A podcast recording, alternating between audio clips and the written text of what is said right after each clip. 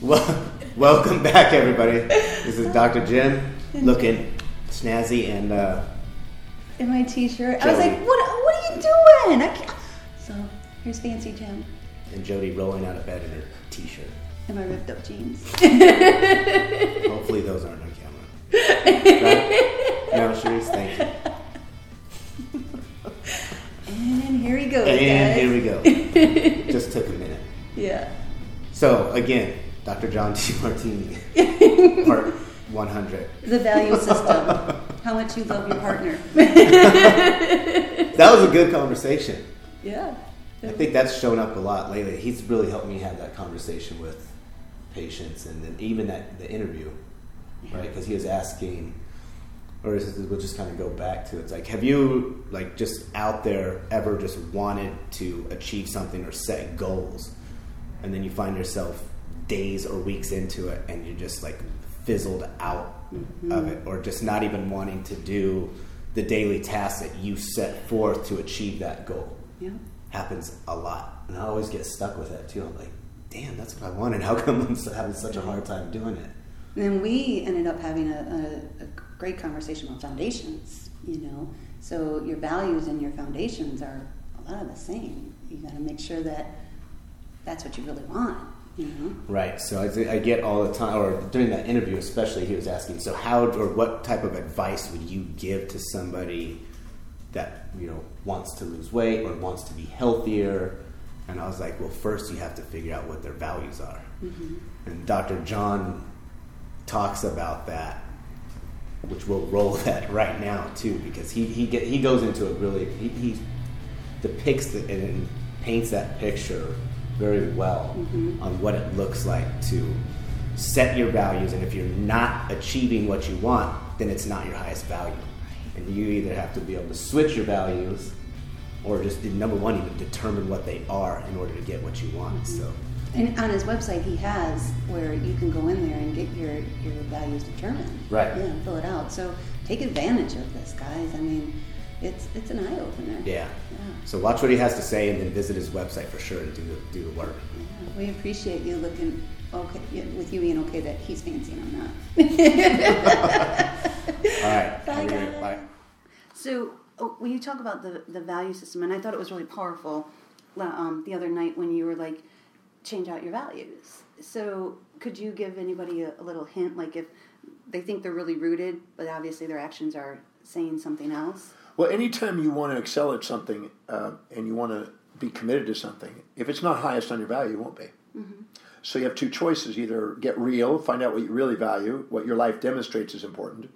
Because I have people, like I had a guy, a young boy, come up to me today. And he says, "I says I, I know what I want, but I never get around to doing it." I said, "Then it's not really what you want; it's what you think you want." He goes, "Well, well, I, I know I want it." And I said, "No, you be doing it." What do you keep being distracted by that you keep doing instead? Well, this. I said, that's what you obviously want. You wouldn't be doing that because in right now, you're, whatever you make a decision on, you make a decision based on what you will give you the greatest advantage or disadvantage. You assume right now there's more advantage doing what you're doing than that, but you're expecting yourself to do this. And, and the the wording tells me you said I should be doing this, and I'm not. Shoulds are outer injections from other people and not hearts. Mm-hmm. When your heart is driving you, you don't should yourself. You go, man, this is what I love doing. Yeah. So I explained to him, and a little light bulb went on him, and he was probably 13 years old. And I and I said, so there's nothing wrong with you. You're just having an expectation to live outside what you really value. Get clear about what you really value and honor it. Yeah. And he looked at me and he goes, Aw. high five. I love it. he got it. And and so many people, I, I ask people how many want to be financially independent, and they all put their hands up. Yeah. But only one percent put uh, really do it. Right. So 99% of the people live in a fantasy they want to be financially independent, but what they really want is to spend money like the lifestyles of rich and famous. They want to be a consumer of depreciables and liabilities instead of actually buying assets. And it's the investors that buy assets that get wealthy. The other ones don't. I really loved when you were saying to be of service because when we did our 200 today, I mean, that was, I think, our first 98 was all about being of service, you know, and we threw in a couple of materialistic things. But it has to be a benefit to you, yeah. not yeah. just a benefit to others. It has to be a benefit to you. that. What I love. what, that what, what, what drives you to want to do it? I know. I think that's probably one thing that I've struggled with the most is like projecting out or trying to give so much, thinking that being of service is what's going to make you happy. Then you sometimes you can be really left empty or Well, if you're if you're going out of fair exchange and you're not having a uh, fair exchange transaction, the altruism will eventually become narcissism. So you want to make sure that there's a blend. You want to be able to speak up and say, "Hey, I'm worth something, and you're worth something. Let's have a fair exchange." The only thing that's sustainable is fair exchange. Yeah. So maintaining fair exchange is what builds. If I don't have fair exchange, my business is affected. If I maintain fair exchange, if I get cocky and I start forgetting the people, it uh, affects the business. If I get really humble and start negotiating away because I'm minimizing myself, it affects my profits. So I got to make sure that I'm in equity and, and in equanimity within myself and equity between myself and others to have fair exchange, sustainable. And then, and then when you do, when you find that, that blend, it just it opens Yeah. up doorways. Yeah, because we were talking like, uh, like one of one of my mission statements is to make X amount of dollars so that I can employ well-paid, integrity-based, loyal people so they can shine their light and let other people shine their light, and then be of service to open foundations. So that I'm I'm getting that exchange, but it's just like being able to turn the light on inside of people. Which I was watching you in the room the other day, and it was just like that happening. It was. I mean, that's a gift. That's a Well, amazing beware because a gift is just 25 or 30 or 40 or 45 years of practice. Because sometimes people say, oh, you have a gift. Because if you believe it's a gift, you'll think, well, I don't have that gift, so I can't do that. Ah, if you oh, I like believe, if you that. believe that I just put some effort into it, then you realize all I have to do is put the same effort in. Oh, Because that's I, I'm not gifted. If you saw all the videos uh, of all my years of speaking, Uh-huh. you'd be having hysterical laughter on some of the early ones. That's good. Did you guys get that? Yeah, it's I not about a got that gift. Nugget. I like It, that. it's about realizing they just put the effort in. yeah. You know, you overnight gotta work to success is there. 25 years of staying with it. your ten thousand hours. Yeah. Oh, more, more like more like 300,000. yeah, 10,000 is minor. Oh my god. And I, and then you said at the the conference, come up for pictures, hugs, all that stuff. I love that human touch. And, and is that something that you've always incorporated, or that you just found later on that Well, I mean, really uh, works? I, I'm I'm here to speak and I'm here to help people. And if I just whisk me off, I mean, sometimes I get whisked off the stage, Uh huh. and I go, well, I'm, I'm here to be of service to the people. So, Yeah. um, and they go, well, yeah, but most of the speakers want to get out of here. And I said, I don't mind. I mean, this these are the people I'm trying to make a difference Right. in. Yeah. and yeah. sometimes answering questions is something. I mean, sometimes I get overwhelmed. I did a, I was in with nine thousand people, and we had uh, seventeen hundred people line up, and it was three and a half hours of signing books and things like that. But But it's appreciated. Like I appreciate it. well, which- it was. yeah. I learn a lot too. I mean, I, I learn what people need, and I get an idea what they're what they want to share, and sometimes they want to share dreams, and sometimes I can I can make a bigger difference. And if I don't have a rush, I'll do it. Mm-hmm. If I literally have to catch a flight, I, I can't do that. But Yeah. Sometimes I'm flying in and I'm landing. Like in Florida, I've got a, a gig on Monday night, but I land at 5:40 and I get to the hotel at seven. I have a quick dinner and then a function. So it, it, and then that function right afterwards, I'm going to probably leave a little early because the next morning I have something really early.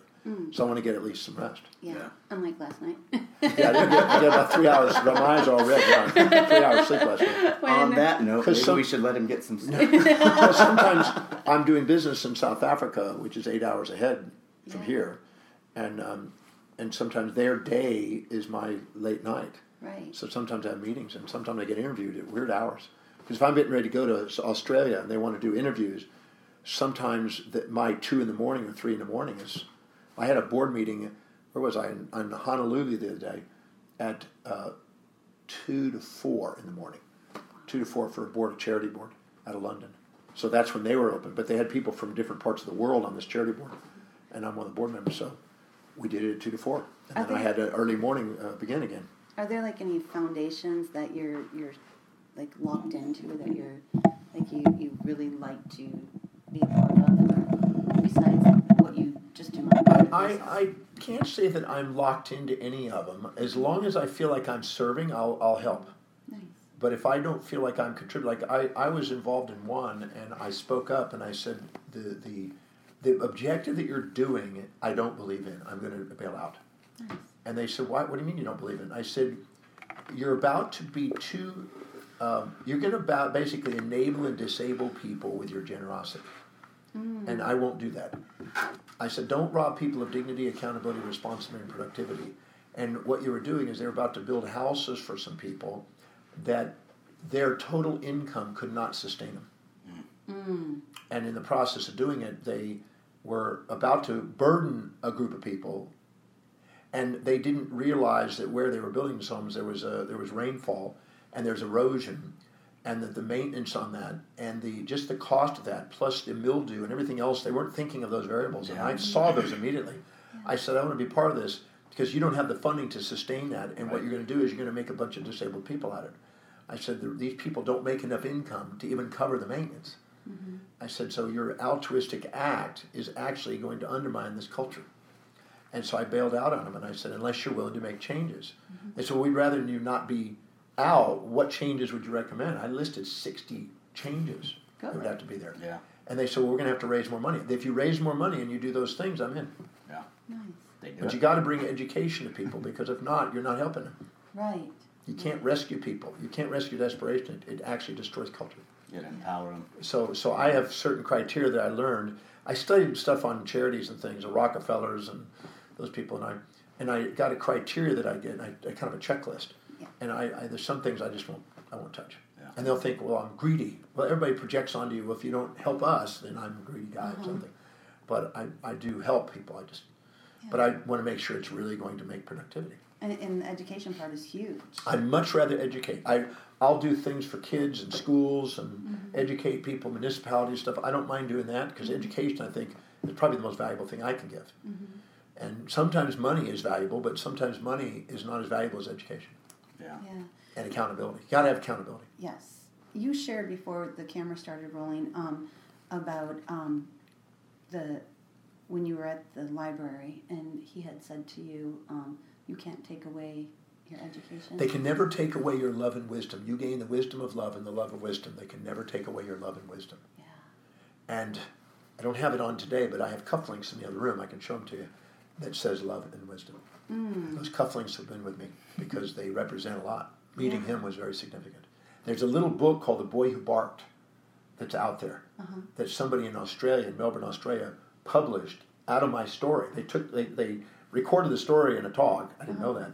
And they recorded it and, and transcribed it and then asked if I if they could authorize publishing that as, as an inspirational book for kids. Oh. And I said, okay. We edited it and cleaned it up, and I helped out a little bit. And they published it. It's called The Boy Who Barked. And it has it in there and talks about love and wisdom.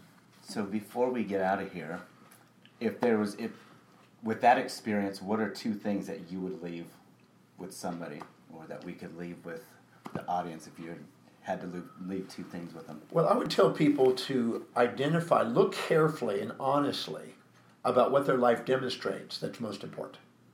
And don't lie to themselves. What do they do spontaneously every single day or nearly every day that they love doing, that they just do, that they never let themselves down on, and they never let anybody else down on? And start from what you know is truly valuable to you, because that you don't let down. And go through a value determination process. On my website, I have a thing called the value determination. Right. If they do that, it will help them narrow what that is. And once you have that, you want to ask yourself, to, you, you want to fill your day with high priority actions that inspire you, or otherwise it's going to fill up with low priority distractions that don't. If you want a life of inspiration, you have to prioritize and live by the highest priorities, and then serve people to earn the income to delegate. If you don't, you're going to live by lower priorities, you're going to devalue yourself, and you're going to be then, as a result of the unfulfillment, trying to consume other people's brands to feel better about yourself. And you're going to help other people with brands as a consumer, but you're not going to build your own brand. And the real you, the real legacy, the real authentic you deserves a brand. Mm. Yeah, that's mm. great. That is that's Yeah. really good. Appreciate it. That was Thank you. phenomenal. Seriously, I'm gonna hug you. Thank you. That was fantastic. Thanks, Doc. Thanks again. Thanks. That was really that was heartfelt. Thank you.